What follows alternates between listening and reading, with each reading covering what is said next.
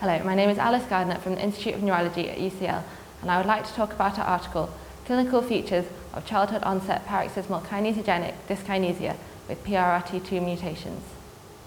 Our article in DMCN is a study of a series of patients with paroxysmal kinesigenic dyskinesia, PKD, who have mutations in the PRRT2 gene.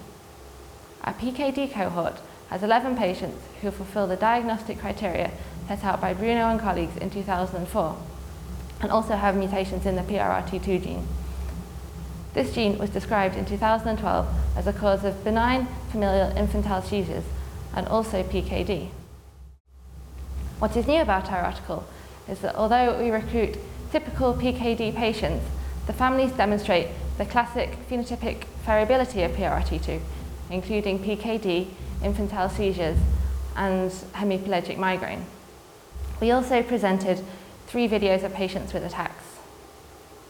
We found four mutations in the PRRT2 gene in this cohort, one of which was novel. This was a microdeletion spanning the whole gene.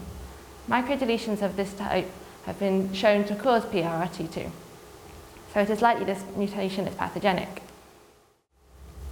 The majority of mutations in PRRT2 lead to premature stop codons, and therefore it is thought that haploinsufficiency, i.e. reduced levels of expression, is the mechanism of disease. Our mutation supports this mechanism.